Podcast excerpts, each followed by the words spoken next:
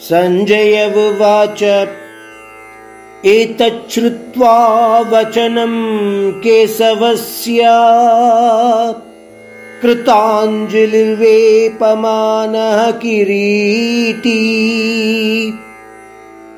नमस्कृत्वा भूय एवाह कृष्णं स गद्गदम् भीतभीतः प्रणम्या।